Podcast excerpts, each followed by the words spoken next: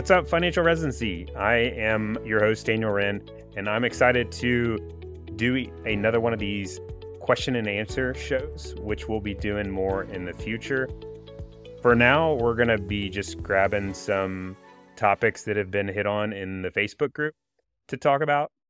But in the future, we'll kind of see how it evolves. For the time being, just feel free to throw out questions. If you have specific questions or things you feel like would be good to talk about, please feel free to throw those in the Physician Finance Facebook Facebook group, and we'll be grabbing questions from there to chat on in the in the short term.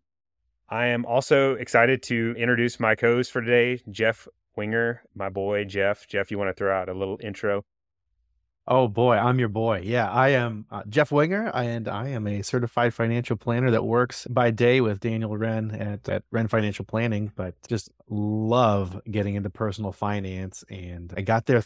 My own journey to personal finance was actually through the fire movement Mm-hmm. Turns out I love my job, so I don't know if I'll retire, but that's how I met Daniel in the first place. And so yep. a little bit of a different journey there. Yep. You're a fire turned just FI focused. You dropped the RE. That's right. Just yep, FI. Yep, yep. Yeah. So Jeff and I work by day working with families one on one, helping them through planning physician families. And so we have a lot of experience, like, you know, in the thick of the families that we work with.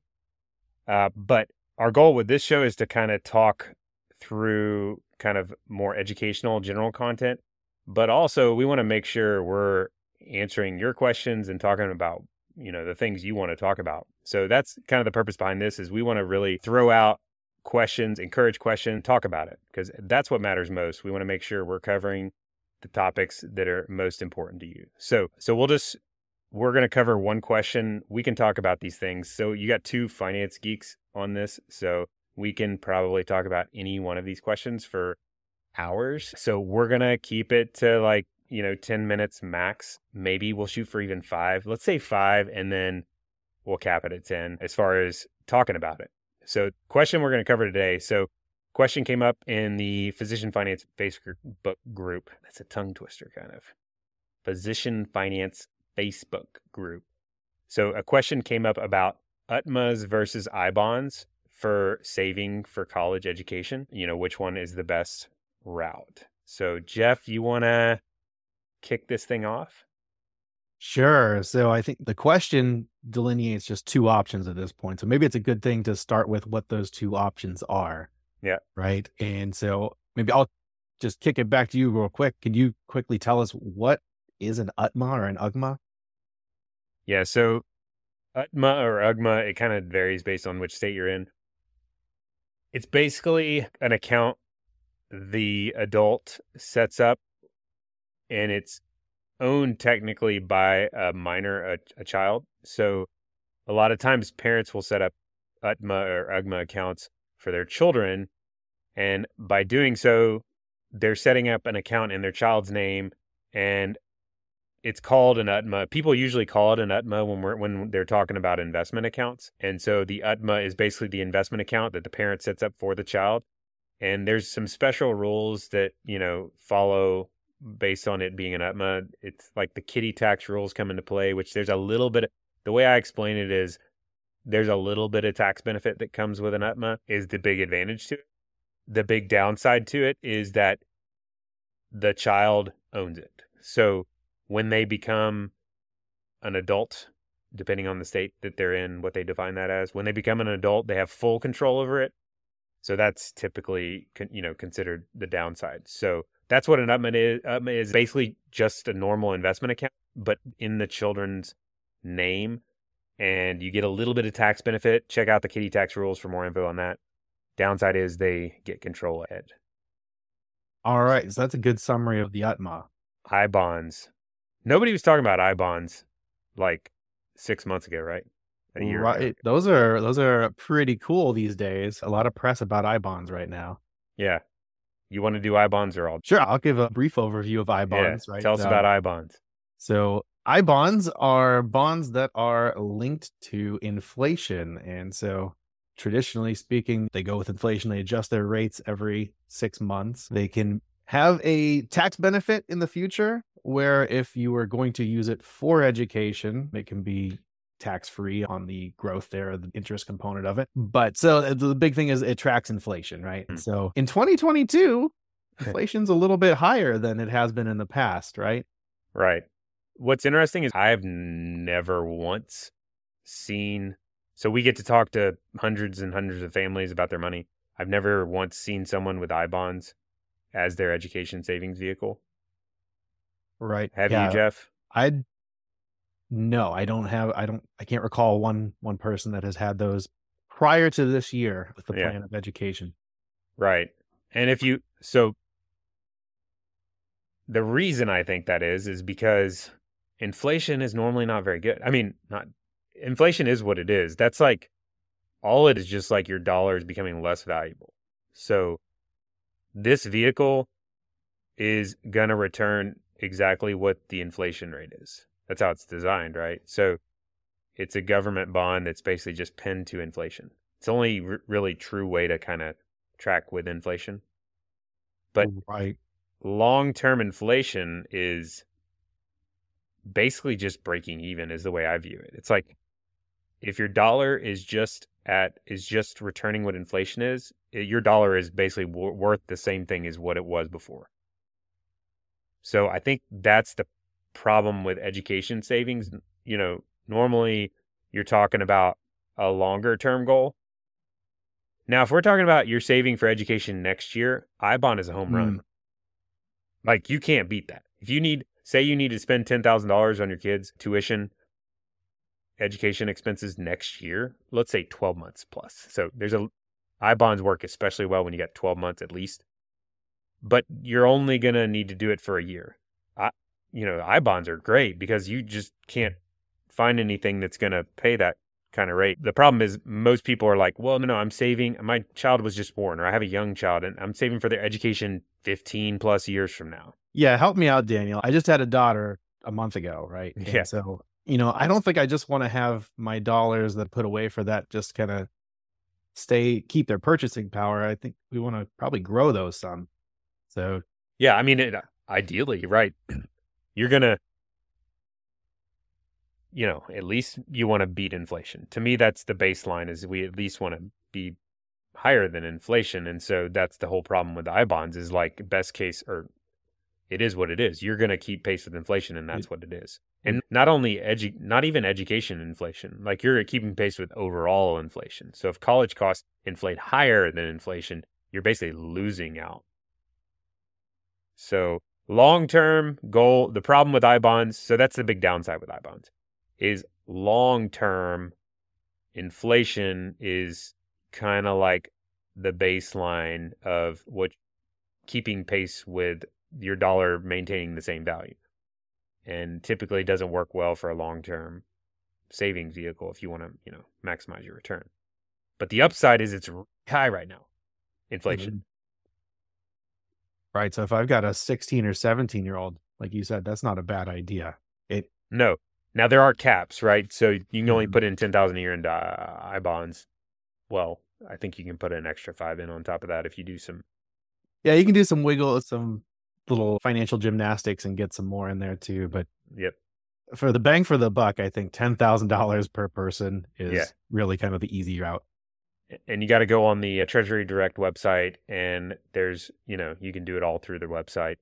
Put in ten thousand per individual, and so yeah, I mean that could be a great short term education route. The Mm. UTMA, I know I'm getting into like the solutions more. Maybe before we go further down in the solutions, what's the other big vehicle we got? There's two more I think of, but what's the other one we haven't mentioned? Whole life cash value insurance. That's a joke. He's not laughing, but that's a joke. I'm sorry. The how about the 529 education? plan? There you go, Jeff. There you go. Yeah, whole life is not good. So yeah, 529 is the most commonly used education savings vehicle. Pro the advantage to it is it is tax free if you use it for education expenses. And the parent can still maintain control. So you don't have that downside that you had with the UTMA account and giving up control. So parent can maintain control tax efficient if you use it for education. Big downside though is has to be used for education or else it loses out on the tax benefit. Plus, you have to pay a 10% penalty. So 529, if you know for sure you're going to write checks for education, you really can't, it's hard to beat that. But a lot of times, especially with young kids, they're like, well, I don't know. I don't want to be tied in. And, and then the last vehicle I'll throw out is like, you could just invest in your own name and kind of earmark it for education. So you're not getting all these tax benefits we're throwing out, but you have maximum control over it. So it's kind of like the UTMA.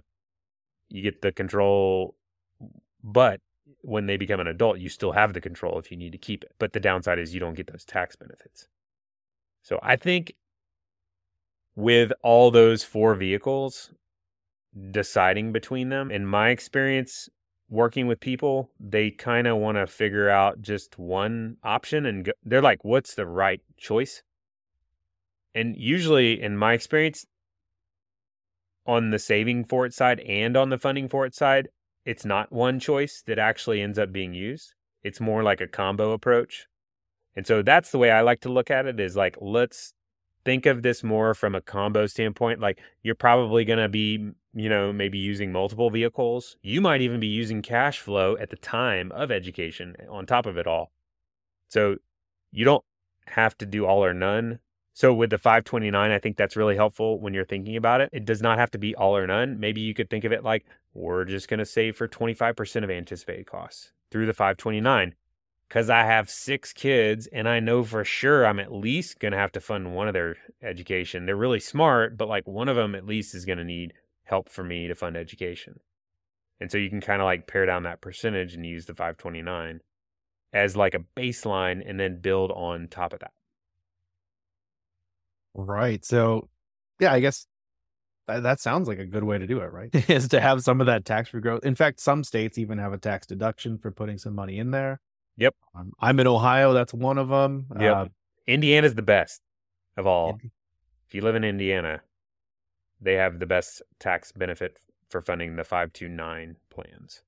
Indiana's good. Got to make sure you actually put it on your tax return, though. See, that's correct. That's a um, classic thing that people forget. But yeah, that's maybe that's getting away from our discussion right now. back on topic. Back on topic. But yeah, so all right, so I could put some in a 529 plan. I get a little tax break now. It's got tax free growth, and if I'm investing it, yeah, should I expect to beat inflation long term? I mean, nobody knows the future, but we do know the past, and like historically, it's it does beat inflation. Like historically, investments outperform inflation and often, you know, typically by a lot. And so, yes, I mean that that would be the expectation is that these 529s you're able to invest it allows you to invest. So therefore, you know, you can exceed inflation instead of just keeping pace with it like like what the I bond would do. Now, that's that exception I gave at the beginning. If you just have one year or two years, probably not. I don't know. I don't think I could say one way or the other. I know if I had one year, I would bet on the I bond you know. Yeah, I would I would lean that same way because you have a guaranteed return at least for yeah. six months there of, of right. almost ten percent right now. Right. And Hard a guarantee beat. on something that's ten percent is definitely worth more than usually the uncertainty of potential of more. But what I would hate to see happen is a lot of people, which I see people doing this now, maxing out their I bonds and then they just forget about it kind of and then it stays there for 20, 30 years like people do with things after they forget about it and it's just back goes back down to boring low returns and there it becomes inefficient. Right.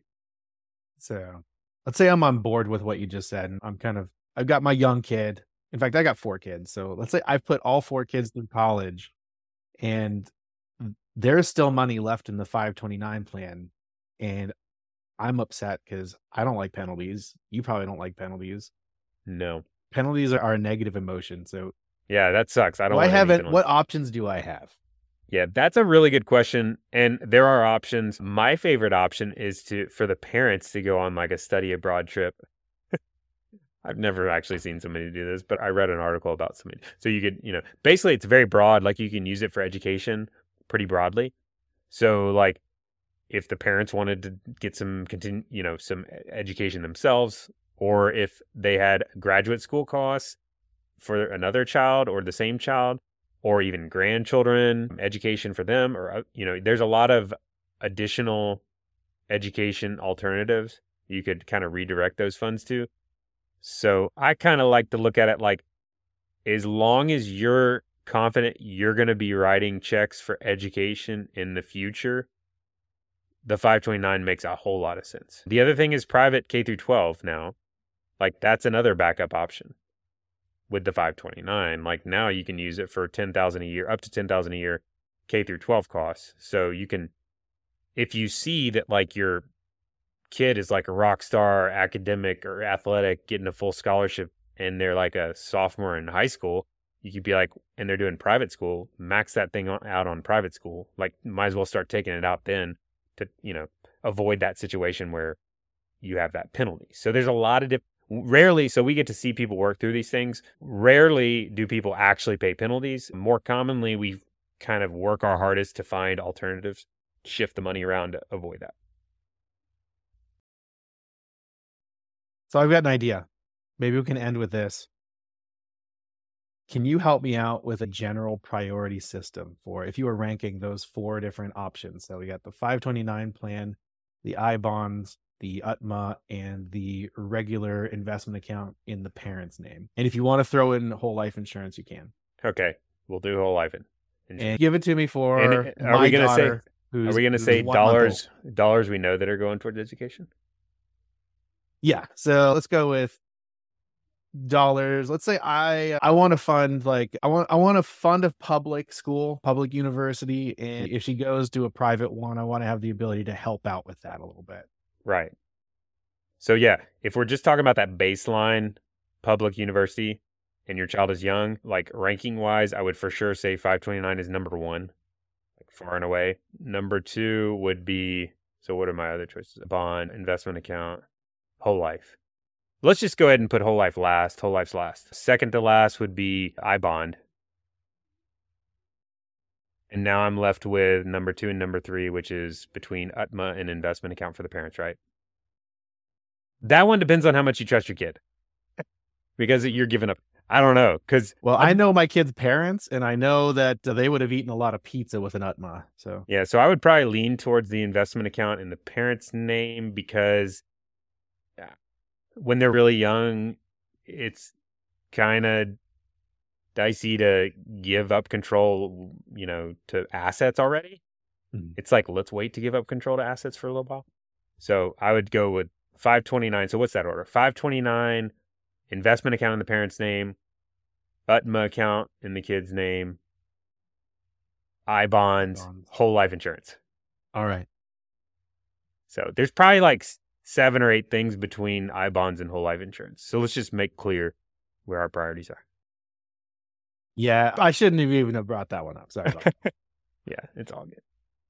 All right. Well, I think that's enough on education for today. Definitely throw out your questions on the Facebook group. And like I said, we'll be looking for those and we'll cover, you know, one question. We'll try to do this, you know, around once a week and look forward to jumping back on next time. Thanks, Jeff. All right. It's been awesome, Daniel. See yep, you next yep. time. All right.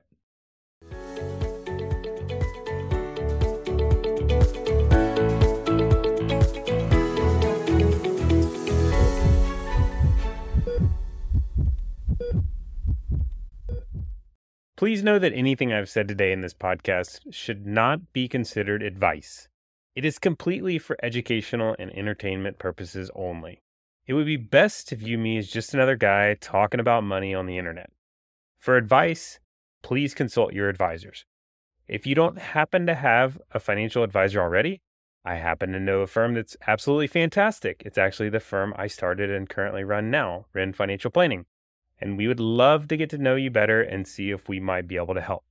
Feel free to reach out anytime to schedule an introductory meeting you can find more info about us at www.wrenne, W-R-E-N-N-E.